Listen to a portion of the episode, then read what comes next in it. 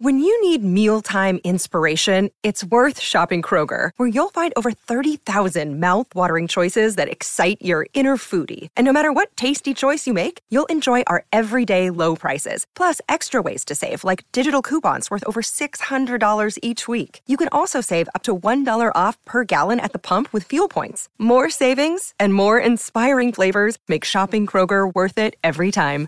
Kroger, fresh for everyone. Fuel restrictions apply.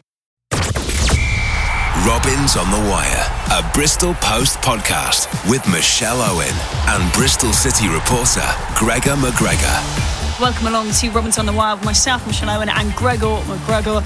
We're in the middle of a cold snap in January, but Bristol City's form on the pitch, well, that is red hot, unbeaten in 11 games now, and a solid away performance up at Nottingham Forest to get that 1 0 win at the weekend as well. We're here from Bristol City boss Lee Johnson off the back of that. Also, got a word from Dean Holden about the future of Thomas Kalas at the club, and we'll be hearing from a winger who's really made strides into the first team this season. Nicholas Eliasson. Uh, Gregor, let's begin with the Forest game then. You might think sort of facing a, a, a team with a new manager, Martin O'Neill, the Forest might have been tricky to come up against, and they were tough, but Bristol City just managed to unlock them.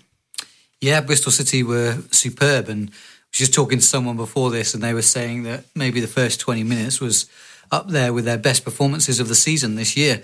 So, yeah, and when you look at the context with Martin O'Neill coming in there, and he'd spoken in the week about how he thought he'd got an extra bounce in the step of the players in training over there, and the atmosphere was was loud and and yeah, cracking up at the City Ground. But then also the injury problems, which um, yes meant that basically four out of the back five had to be changed.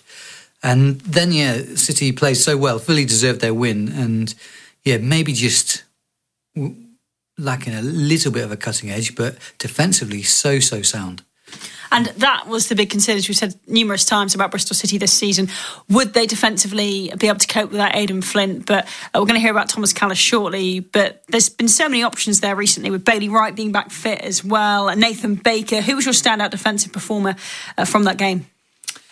Um, Thomas Kalas was actually uh, we had a few, um, discussion with a few people, and yeah, I think we all agreed that Kalas maybe was man of the match on Saturday, and yeah, fourth clean sheet in five matches now for City. Uh, I believe no other team has had more 1 0 wins than, than the Robins wow. this season. So I was just saying to Dean Holden earlier at the press conference that it's becoming a recurring theme 1 0 to the Bristol mm. City. Uh, I know they'd like Is that to, a chance? no, not, not yet. not yet. But, um, yeah, and now they've got a second, equal second best defence in the league. Only Middlesbrough have conceded fewer goals. Um, only Middlesbrough and Leeds have had more clean sheets this season. So yeah, it's, it's terrific foundations, brilliant work from the club. Um, terrific foundations to build from. And I, I, do think there is more to come from this. I think they can get better yet because you're going to get players meshing a bit more uh, and understanding each other's games a bit more. You've got Casey Palmer in the mix there. The competition should get the, the best out of other players. Club's talking about um, bringing in another player as well. So yeah, talking about bringing a striker, which we'll come on to shortly. And just before we discuss Thomas Kalas a little bit more, what about Casey Palmer coming off the bench again uh, to play that key ball to Weimann, who set up Zizou? You know, Palmer has got to be knocking on the door for a start. Perhaps the FA Cup is the perfect opportunity to do it on Friday evening. Yeah, he was superb and another fantastic cameo. Um, he did his initiation when he went up to Nottingham Forest. what was that? We are just talking to Nicholas Elias, and He was explaining how he the song was "Let Me Love You" or something. Oh, I, come on! You, are you not up to date with your chart knowledge here? Uh, so Casey Palmer had to sing that. I understand on the team bus, was it? Uh, or at the hotel, one of the two. Oh, but can you imagine if you had to do on the team bus with all those mics at the front? Cringe. Yeah, maybe at the team hotel then. Uh, but he looks like he's fitted in superbly so far. Another loney that's really working out. Mm-hmm. Thomas Kalas is a loney. Let's just get Dean Holden's thoughts on him potentially staying beyond his loan. Well, he's a top player. Um, he's got experience of promotions. He's a fantastic character uh, off the pitch as well, and uh, he's been immense for us this season. Um, we've got him till the end of the season, which we're absolutely delighted about, and uh, I'm sure them discussions will take place, you know, at the right time. Short and sweet, and that's all you could really get out of Dean Holden on the future of Thomas Kalas, um, on loan from Chelsea, as is Casey Palmer. What do you reckon? Do you think that's realistic in summer to be asking Kalas to stay? Yeah, I, I, kind of put that question to Thomas when I spoke to him um, before in a roundabout way, and I think he does recognise that he, he maybe he's at this point in his career where he's maybe got to take some decisions that where he's not going to keep going on loan and, and be at a different club each season. I have to admit that when I asked him that, he didn't seem too phased about switching club every year. Um, but at the same time, I'm sure that he, he, must be thinking, surely at some point there must be a club for me. And I, I think with Bristol City heading the way they are, if, if they can show a bit of ambition, which they are doing, and keep heading in the right direction, I think, yeah, it'll be a terrific pull for not just um, Kalas, but several of the other players as well. And just before we move on, Palmer as well, I asked him about his future, and he said this was the other week 100%. Um, he would be interested in staying longer. So that's wow. That was even before we knew how good yeah. he's proving to be. Uh, early days though, still for Palmer. Uh, what about other transfer targets in this market in this window? Uh, Lee Johnson was on Talksport breakfast this week, and uh, he said he hasn't got to be a target man, but someone who's a willing runner, someone that's a consistent goal scorer. So not looking for that sort of Juric player again. No, it's a bit odd because, yeah, basically this is in the wake of all the injuries that piled up last week, and suddenly Matty Taylor, uh, Webster, Jack Hunt, Nicky Maenpaa were all out, and Marley Watkins wasn't fit either the latest on those guys is I think some of them should be back this coming weekend. And I did think at first I was informed by my sources that Maenpaa was out for a while, but mm. I don't think that is going to be the case. Thankfully, well, he did pick up a knock in What's training. He done? It's a calf uh, calf injury apparently, but it might only be a minor strain, which would be what a week, ten days. Mm-hmm. Um, if it's a grade two, it'd be longer. Um, and what about um, just away from the keeping situation? Because obviously Frank Fielding's come on and done superbly. Um, well, actually, quickly, Max O'Leary, does that mean he's not going to be loaned out again? Yeah, good point. Um, again, that's something we've asked about the club today. There's no decision just yet on those guys, but it could well impact on Max's future. Again, yeah, again. Um, there is a few links with um, some teams like Shrewsbury, who uh, Shrewsbury even who. Uh, I'm from there, Shrewsbury. That's why I corrected myself. Um, who, who, are looking for a goalkeeper. Um, there's also with um, Shrewsbury that uh, the Sam Ricketts link. Obviously, he took mm. Freddie Hines when he was at Wrexham before he moved, so there's a bit of a relationship there. They might be looking at taking one of the guys, maybe Joe Morrell or Mo We'll have to see. Ask the club about those guys. No update just yet, obviously, but um, we'll keep our eyes peeled on it. But if Matty Taylor's injured seriously, then surely Mo isn't going to go out. What's the situation with Matty Taylor? No, it's not a serious injury with Matty. Uh, Dean Holden's confirmed that he should hopefully be back in time for this weekend against Bolton. But the other three guys, yeah, the, the club's remaining a bit coy on them. We don't know quite how long they're out for, and yeah, we'll have to wait and see them. Still plenty of um, depth though, and let's hear of Nicholas Eliasson. He hasn't featured too much recently, has he, Gregor? He hasn't. No, last time he played was obviously the Bolton. Um, sorry, the Huddersfield game he came on for a bit of, didn't he, in the FA Cup? But um, yeah, no starts for a few games now. So yeah, fully expect him to play at the weekend. Okay, let's hear from Nicholas Eliasson ahead of the Bolton game in the FA Cup.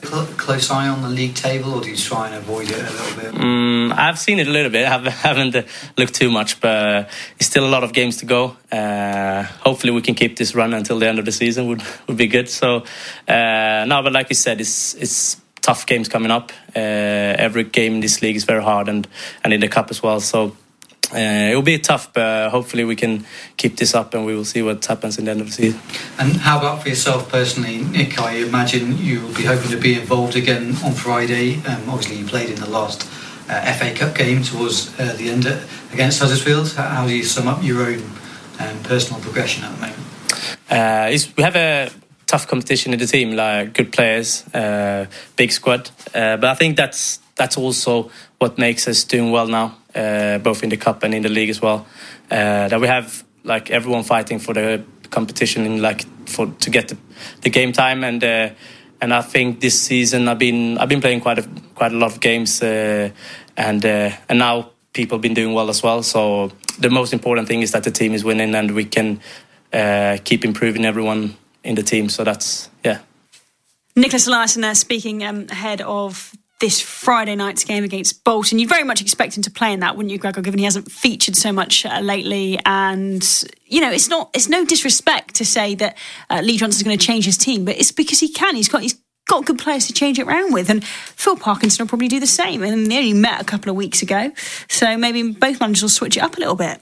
Yep, um, expecting changes from both sides, and hopefully you might see like some form of Robins involved as well, the likes of Gary O'Neill, maybe if he's fit. Mark Little, I think he played for Bolton under 23s the other day. So yeah, I think both cha- um, teams will make changes, and I think that'll help Bristol City because I think Bristol City's strength in depth is is really something this season, and I'm fully expecting the City to win. And with Nicholas Eliasson there. Do you feel he deserves more game time? Because you can't really argue a Lee Johnson's team selection at the moment, can you? No, it's tough for Nick. Um, I, I think he's had a really good season, and I definitely think he's improved. And yes, it's tough because I, I, would maybe have him in there. The thing for me is in face need, of who, though, you know. Yeah, this is what it comes down to. I mean, Callum O'Dowda has been brilliant the last few weeks. I would keep him in there. I actually thought Andreas Weimann was back to his old self in a way at the weekend. That was the best, I, best I've seen him play for a while. Yeah, great assist, and I think he might combine nicely with Palmer because maybe um, City haven't been able to find enough of Weimann's runs at times, mm. uh, as happened at the weekend. So. Yeah, those guys maybe have earned their place at the moment, but obviously, yeah, it, it's tough on Nick who, who, probably will come back in and yeah, he just needs some of those gorgeous crosses that he puts in and maybe can win back his place. Um, just going back to the situation with the striker and Bristol City maybe still looking for one. What about Antoine Semenyo? He's on loan at Newport. He's made 30 appearances already. He's got six goals, two assists. Why aren't they recalling him, or is there not a recall option there? Yeah, I, I'm I'm led to believe that every basically deal can be reviewed in January. I know that the club said uh, recently that there was no option to recall Dasilva and Kalas, but I think that's an agreement they have specifically with Chelsea. But I think if any team did specifically want to recall one of their players, they could do. Um, with Semenyo, yeah, it's interesting you say that because Lee Johnson's been um, talking um, recently about yeah that he wants this strike, he wants a physical option, wants to share the load with Fam Diédhiou. So um, in case anything happens to Fam. Um, so yeah, and Semenyo really does fit the bill, but I just think that the club sees him where he is, he's playing week in, week out, and that is better for him in the long term than coming back and maybe only playing sort of 10, 15 minutes here and there. But Chelsea and Manchester United, the uh, Chelsea and Manchester United reportedly want him. Yes, reportedly. Um, well, actually, as we know, I guess, because um, Tin said to us, didn't he, that time on the podcast? Um, yeah, well, let's see if they make a move. I mean, I think it's going to be tough for him to, to move elsewhere because he's. He's just going to be the unders. If he goes to Chelsea and Manchester yeah. United, with all due respect to him, he's not going to start. No, unless they come up with a deal where he's loaned back or something like mm. that. But yeah, I, I don't know. It's, it's, it's a tough one. We'll see. He is just what they need at the moment, but I think they maybe have their eyes on other players, which we're going to come on to now. I think. Uh, yeah, let's let's talk about transfer targets. Lee Johnson said a little bit post uh, Nottingham Forest, didn't he? But before we hear about that, just listen to how Lee Johnson's press conference started after the Forest game. It wasn't Gregor that asked this question. It wasn't Gregor that got his name wrong, but listen to the reaction. No, that's it. oh, that's a bad start. Oh, that's a bad start. Lee, not Gary. Oh, hey, I don't look like him yet, sure. I've got 15 years with me. right, take two. That was the start of uh, Lee Johnson's uh, presser when one of the journalists called him Gary instead of Lee. Uh, he took it in good spirits. And uh, he said he's 15 years off looking like that. Yeah, I reckon he's got a bit longer than that, to be fair. Uh, so let's uh, hear what Lee Johnson had to say about transfer targets at the moment. And of course, we've got the injury to Nicky Maenpaa. Is that affecting his plans? Well, I'd like to bring in a striker. I think I think Fam needs like a physical striker. I think Famara needs a bit of a um, not a rest, but we need to be able to share it, if you like, whether that be coming off the bench uh, or, or, starting, and uh, and give him a rest and, and, keep it fresh. And I think that uh, I don't know if we'll be able to do that. I've got to be honest because it's very very expensive um, in this league now, and we're not uh, the biggest payers. But I'm sure if the right player comes available, then uh, we'll be able to uh, add them to the squad. So that was on transfers. Uh, Lee Johnson talking there after the Forest game. Uh, let's hear him now talk about his development as a coach. You know, a lot has been said recently about young British coaches, how they're being developed. Listen carefully about how he refers to himself here. He's gone out to Germany this week to do um, some learning, some coaching. Greg will tell us about that in just a second, and he talks about it a bit here. But just listen to how Lee Johnson talks about himself. Brilliant. I love it. It's like, listen, 37 year old English manager, you know, you see, there's not many of us. You know what I mean? Like, I think we've got to start. The big picture is like we've had discussions. We've got to start getting English managers and, and quality English coaches abroad um, because there's a lot of foreign coaches coming in. And for me, it's a fantastic learning curve. You know, coming against the best, and even the likes of Jaap Stam, which taught me a lot when he came into the division. You know, in terms of his patterns and his movements, and and we've seen a few of them off as well. So for me, I'm very grateful to be at a good football club um, with a rich history, and uh, obviously I played there as well. So um, although I'm striving to improve, in fact, I'm going out to uh, Leipzig on Monday for a couple of days, which I'm looking forward to, uh, just as a bit of CPD, because that's the sort of thing that you, you, you can't do in the in a rat race, if you like. And as a 37 year old um, fledgling or gunslinger, if you like, it's important that I continue my development. And uh, glad, thankfully, they've let me in. So, Gregor, just give some context. Lee Johnson said, thankfully, they've, they've let me in. He's over in RB Leipzig. He is, yeah. He's learning from Ralf Rangnick, I believe, at the moment. And yeah, interesting comments there, especially when you um, see that Huddersfield have, a, have um, appointed another German coach, haven't they? A third guy from um, sort of reserve team, I believe, over in the Bundesliga. And yeah, it's interesting that Lee's calling for English coaches to go abroad. I think that's a good idea. The likes mm. of Terry Venables and Bobby Robson in their day. David Moyes has been abroad, hasn't he? And well, think about Graham Potter, who went to Ostersunds, had several good seasons with them, finally got noticed when they played Arsenal in the Europa League, and then this season got his calling to come to Britain to go to Swansea and manage there. Uh, it does work. Do you think Lee Johnson would ever be tempted to go abroad? Definitely, yeah. We've asked him before, and he's said that he that's something that would appeal to him. And obviously, his dad went abroad, and he managed Latvia, so uh, yeah, it's certainly something for him to consider. But maybe further down the line, in terms of him going to Germany, I'm just sort of thinking out loud a little bit here, and I wonder if I've been a bit naive myself because obviously he's doing this CPD, but could he possibly do some shopping out there? Transfer targets? Yeah, possibly. I mean, it, it would be thinking outside the box if he came back with a, a low knee from a, a, Bundesliga club, wouldn't it? That, that's a bit. Wow. It's sort of like the opposite of what we've seen in terms of like a young English players yeah. going out there. So. Yeah, absolutely. And uh, in terms of sort of young English managers, young British managers that he talks about there, to sort of get them into the Premier League, often they have to take the team up to get there. Eddie Howe being the prime example at Bournemouth. But if you look at someone like um, Andrea Villas Boas, who had that great season with Porto, and then in his early 30s, he was managing Tottenham and Chelsea. Is it is there still this perception that foreign managers seem to be higher in the pecking order than these young British managers? You know, what about Lee Johnson? Will he ever get a, a call from a top six club while he's still at Bristol City?